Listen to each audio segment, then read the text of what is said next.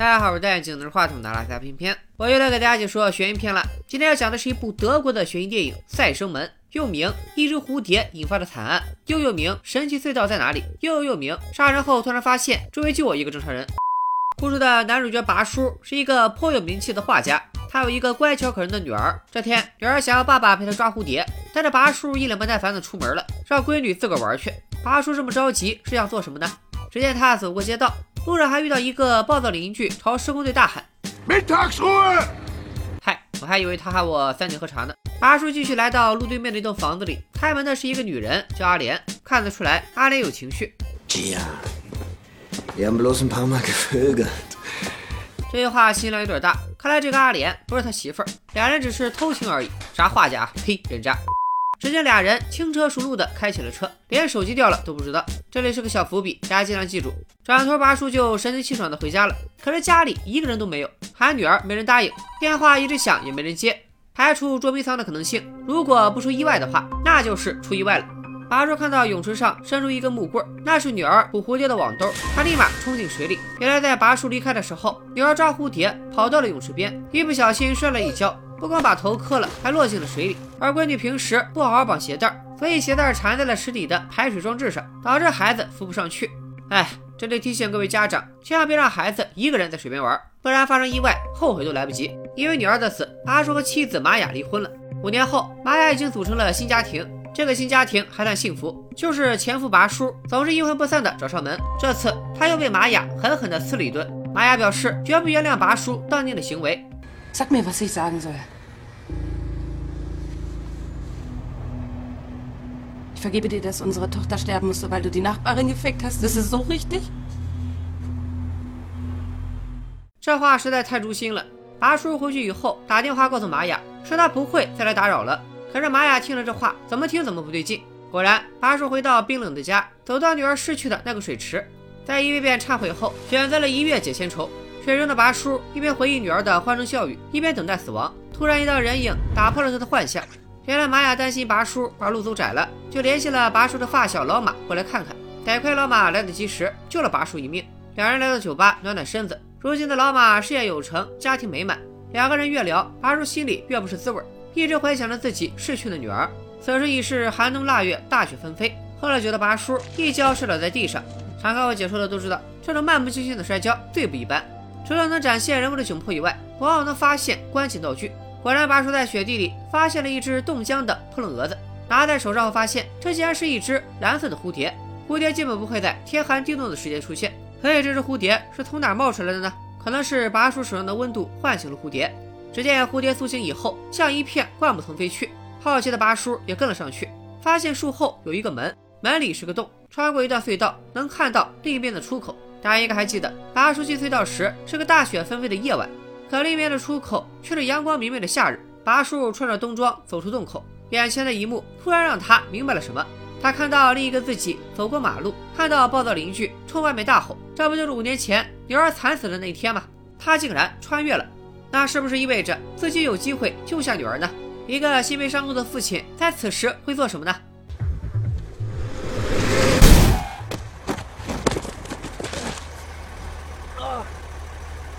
拔叔往车上撞的行为，看到暴躁邻居进蒙圈，又若有所思。而拔叔爬起来，不管不顾跑到泳池，一个猛地扎下去，果然发现女儿已经掉进了水里。好在这次拔叔来得及时，女儿得救了。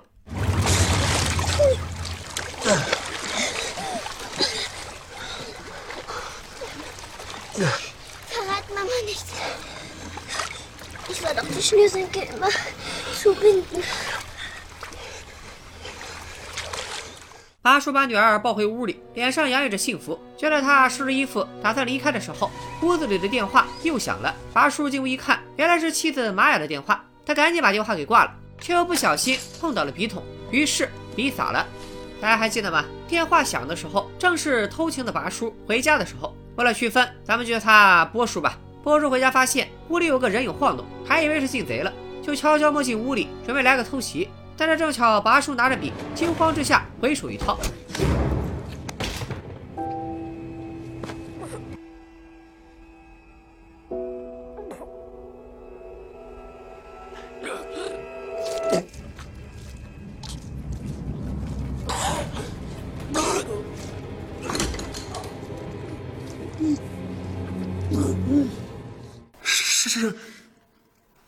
我杀了我，回答正确。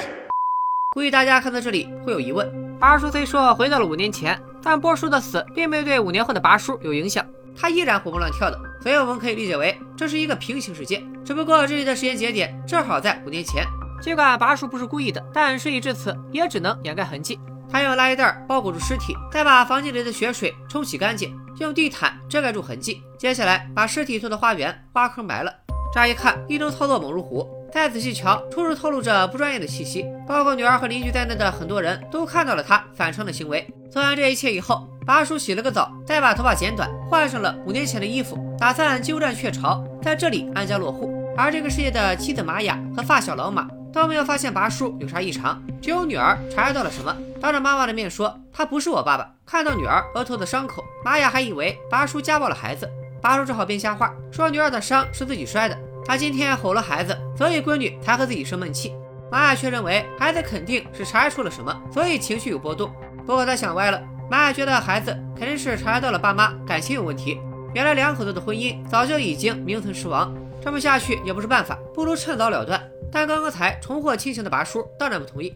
这周六是拔叔的生日，他毕竟是个有名的画家，作为妻子的玛雅也招了一场 party， 所以他让拔叔要他朋友们的电话号码，而号码存在波叔的手机里。可拔叔找了一圈也没找到手机，拔叔心想，如果手机不在自己身上，那就肯定在自己身上。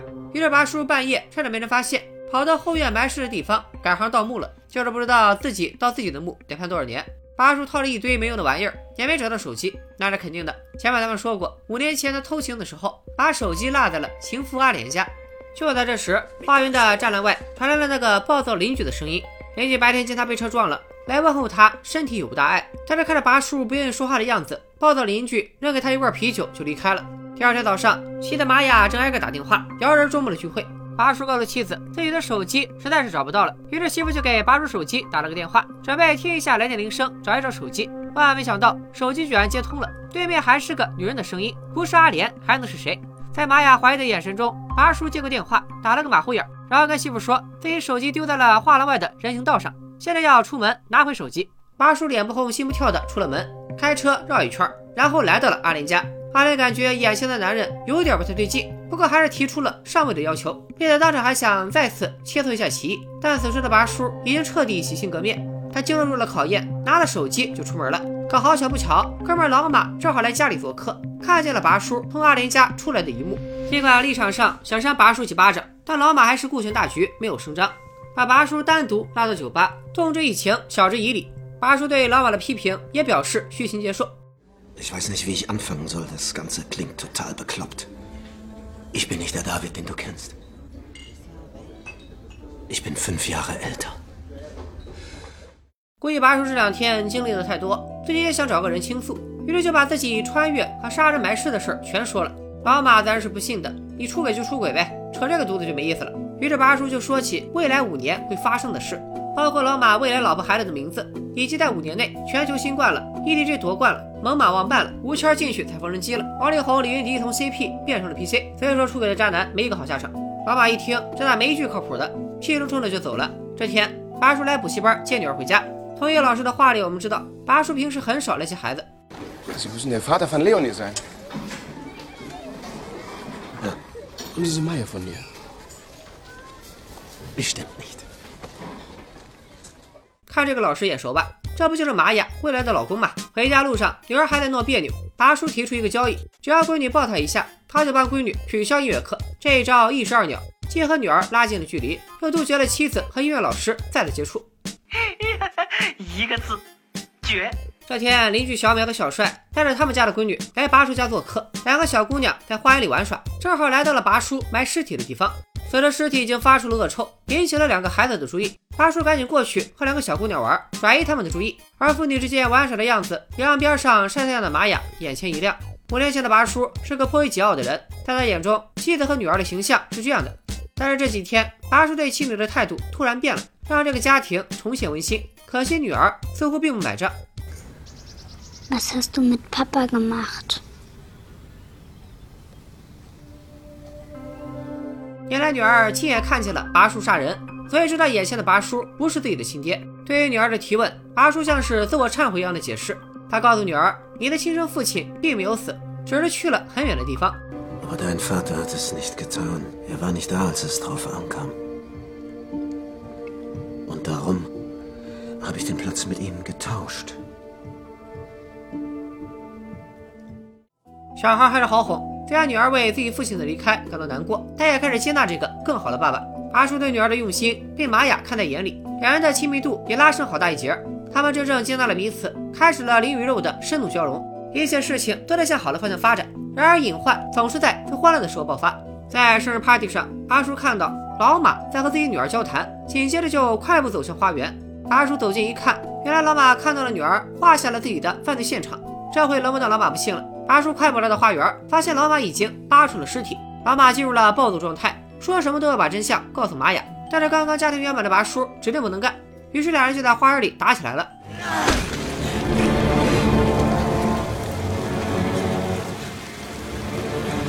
Ich werde mit Maya reden. Magst du nicht? Sie soll wissen, wer du bist. Ein Mörder! Mörder! 这个邻居不但杀了老马，还教拔叔怎么处理尸体。咱们就叫他拽哥吧。拽哥为什么要帮拔叔？难道二人之间有啥不可告人的秘密？咱们接着往下看。拽哥的处理比拔叔专业很多，他把波叔和老马的尸体装在车上，拉到林子里挖坑埋了。而就在他们从林子开车出来的时候，还有一辆车往林子里开，车上的人竟然是和拔叔偷情的阿莲。他来这里干嘛呢？咱们同样按下不表。拔叔慌忙清理了血迹，换了衣服，回到了还在载歌载舞的家。这个世界待不下去了，拔叔叫上老婆孩子，跟他一起去穿越隧道，想回到5年后的世界生活。也怪八叔走得太快，快到出口时，他一回头才发现妻子和女儿不见了。八叔急忙退回到入口，但却被打倒在地。只见甩哥用枪指着他。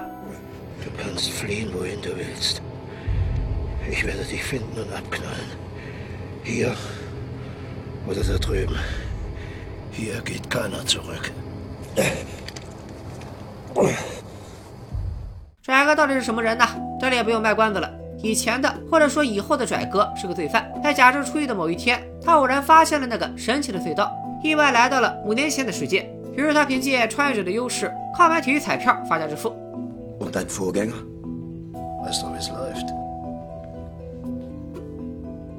现在知道拽哥为啥埋人业务这么熟练了吧？他本来就是个心狠手辣的罪犯，来到5年前的世界，最先处理的正是5年前的自己。拽哥说，这就是穿越的代价。想要落户，想法点先杀了这个世界的自己，出一个人头的入场费。而另一个可怕的现实是，拔叔不是第一个穿越的，也不是最后一个。那已经穿越过来了多少人？又有多少人被杀？接下来还会来多少人呢？更绝的是，拽哥不仅杀了自己，为了自己的生活不被破坏，那些承受不住压力想要泄密的人，包括想要回到5年后的人，都被拽哥处理了。尸体全都埋在了那片小树林。如今他也同样威胁拔叔，要么好好在这里过日子，要么赶紧去死。被威胁的拔叔从善如流，回到家假装什么都没有发生过。妻子问他昨晚在隧道怎么回事，他只说昨晚抽绿色植物上头了，产生了幻觉。不过话说回来，难道拔叔就不好奇玛雅昨晚明明进到通道了，后来去哪儿了呢？这部分原片也没有明说，咱估计就是老婆孩子看拔叔有点魔怔，没敢跟着往前走，所以直接回家了吧。拔叔变得瞎话，显然不能让玛雅信服，因为玛雅最近走在街上，确实发现了很多不对劲的事。比如前2天，他就看到了隔壁邻居小美和小帅，大夏天的居然穿着冬天的外套。而现在他发现了更可怕的事，邻居小美明明刚从他家出去，可一转头又一个穿着冬装的小美出现了。玛雅觉得不对劲，赶紧跟了上去，结果亲眼目睹了冬装小美夫妇杀掉了正在做饭的原装小美夫妇。惊慌之下，玛雅叫出声被发现了，他赶紧拉着小美的孩子和自己闺女跑回家，并且要报警。拔叔稍微问了几句就知道是怎么回事，只能阻止妻子报警，这让玛雅十分不解，并联想到了那天晚上拔叔的反常。可电话还没打出去，警察先上门了。原来东庄小美报了警，指控玛雅抢走了她的孩子，于是警察上门来调查。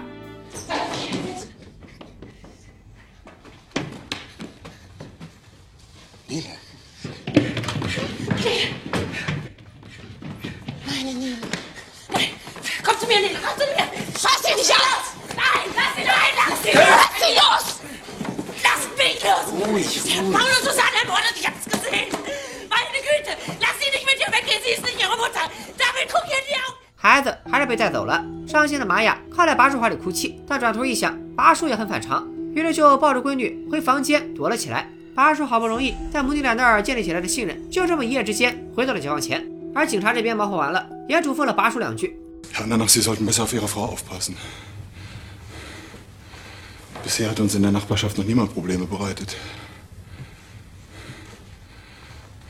计大家都看出来了，警察很可能也是执行者。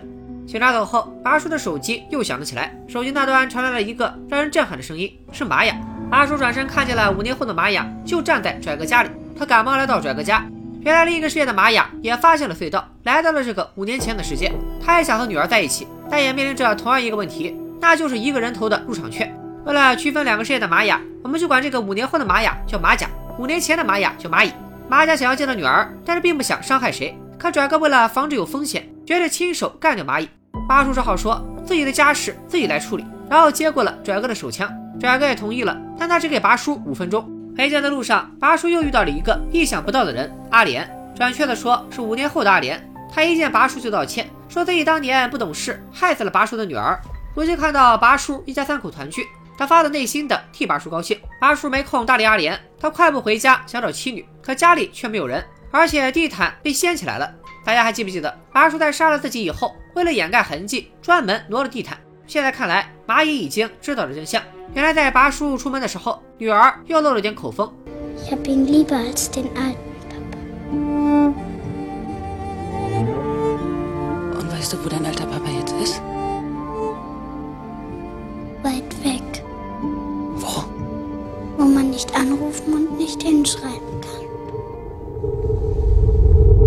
小孩子不懂，但是大人懂啊。蚂蚁知道一切后会怎么做呢？那当然是高能预警了。玛雅，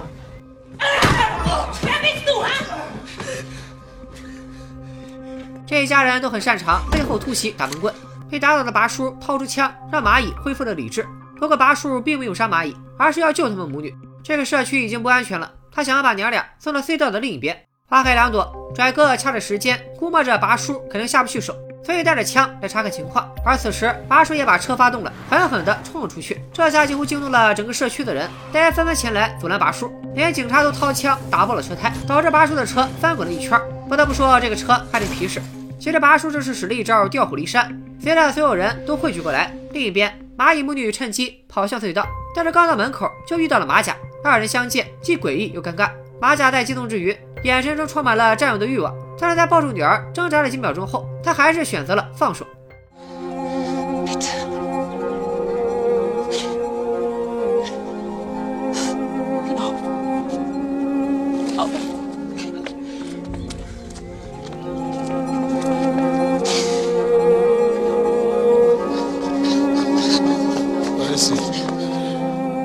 拽哥看见蚂蚁一边开枪一边带人追，见了情景，马甲毫不犹豫地冲上来拦住了拽哥，只可惜吨位相差太大，被推开了。拔叔也再次发动汽车，歪歪扭扭地撞向拽哥。拽哥见状不慌不忙，找准时机跳上车盖要掐死拔叔。拔叔已经看开了，他开车直直地撞向洞口。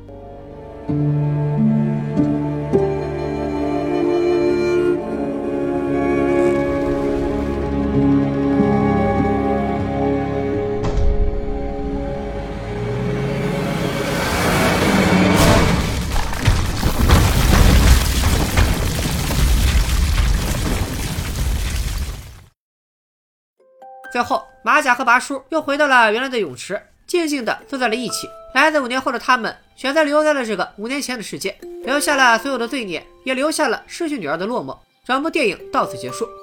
这部德国电影名叫《再生门》，讲了一个很简单的故事，就像片名那样，一个再生之门。如果有再来一次的机会，你真的能弥补过去的缺憾吗？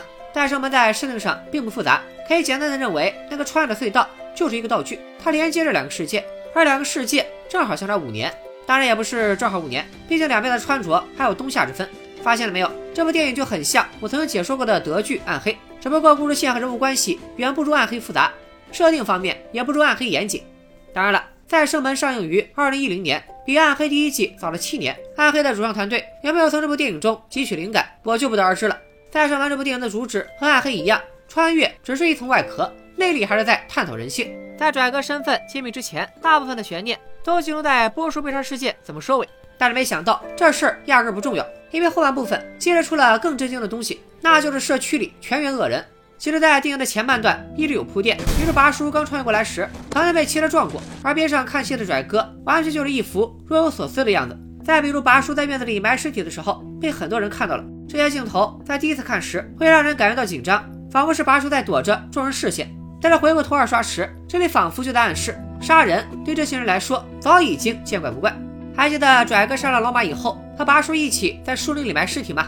在那片树林里，拽哥埋过的人可以排成一排了。在拔叔开车出小树林的时候，刚好碰到了5年后的阿莲进树林，明显也是来埋尸的。看来5年前的阿莲也已经遭了毒手，所以与其说这个隧道是一个再生之门，不如说是地狱之门。从这扇门过来的，要么杀人入户，要么被杀，而人一旦越过了杀人这条底线，往往也就无所顾忌，从恶如崩了。也不是说每个穿越过来的人都是禽兽，而是每个人的人生都会有遗憾，有遗憾就会有欲望，当控制不住欲望时，人也就会成为野兽。而拔叔和马海的可贵之处在于，他们没有彻底黑化，在事态失控之前，他们仍保持着人性光辉的一面。另外一个让我觉得有意思的角色是拽哥，我们复盘一下就知道，拽哥在电影里完全就是 GM 的存在，他的身份包括但不限于穿越接待处、立法处、保密处、培训处以及风控专员等等。拽哥的存在其实挺耐人寻味的。首先，影片里的穿越之所以黑暗，起码有拽哥8分功劳，因为拽哥不允许有人泄密，就只能通过杀人这种类似投名状的方式，把所有人都拉到一条船上。其次，只要隧道还在，就会有源源不断的人穿越而来，这样迟早有一天会闹出大乱子。之所以没有出现这种情况，也得归功于拽哥这个招待处和管理员，让穿越成为一项有规则、有秩序的活动。而这部电影也有些做得不够好的地方，电影的节奏比较缓慢，真正的高潮都在最后的20分钟里，但这场高潮又收尾的过于仓促。高情的说法是留下想象空间，低情的说法就是编剧圆不回来了。因为这部剧里穿越元素完全是个工具，所以导致在设定上有很多不合理的地方，比如旧世界消失了那么多人，就没人发现嘛？暗黑里的警察还倒是铁群的启示呢。而在5年前的世界里，出现一个穿越者就先知，像拽哥那样靠体彩发家致富没问题，可出现一群穿越者肯定就没法这么玩了。不过整体来说，这仍然是一部值得一看的电影，尤其是穿越回过去弥补遗憾的想法，很容易让观众进行反思。如果自己遇到了穿越的机会，会不会想去弥补遗憾呢？人生在世，就难免会有后悔的时候。高考时粗心做错的那道大题，和爱人吵架时没忍住说出口的那就伤人的气话，写作忙读作懒，而在亲人离世之前没能再多见了他们几面。然而就算给你重来一次的机会，我们也未必会做得更好，甚至有可能犯下更多更大的错误。前车之鉴，后车之师，人生难免会有遗憾，可惜不会有后悔药。与其执着于过去，不如把握当下，放眼未来，这样我们以后的遗憾还有可能少一些。当然有一些遗憾现在就可以弥补，比如上次说了下次一定的人，这次是不是也可以补上了？好了，今天就说这里吧，咱们下期视频再见，拜了个拜。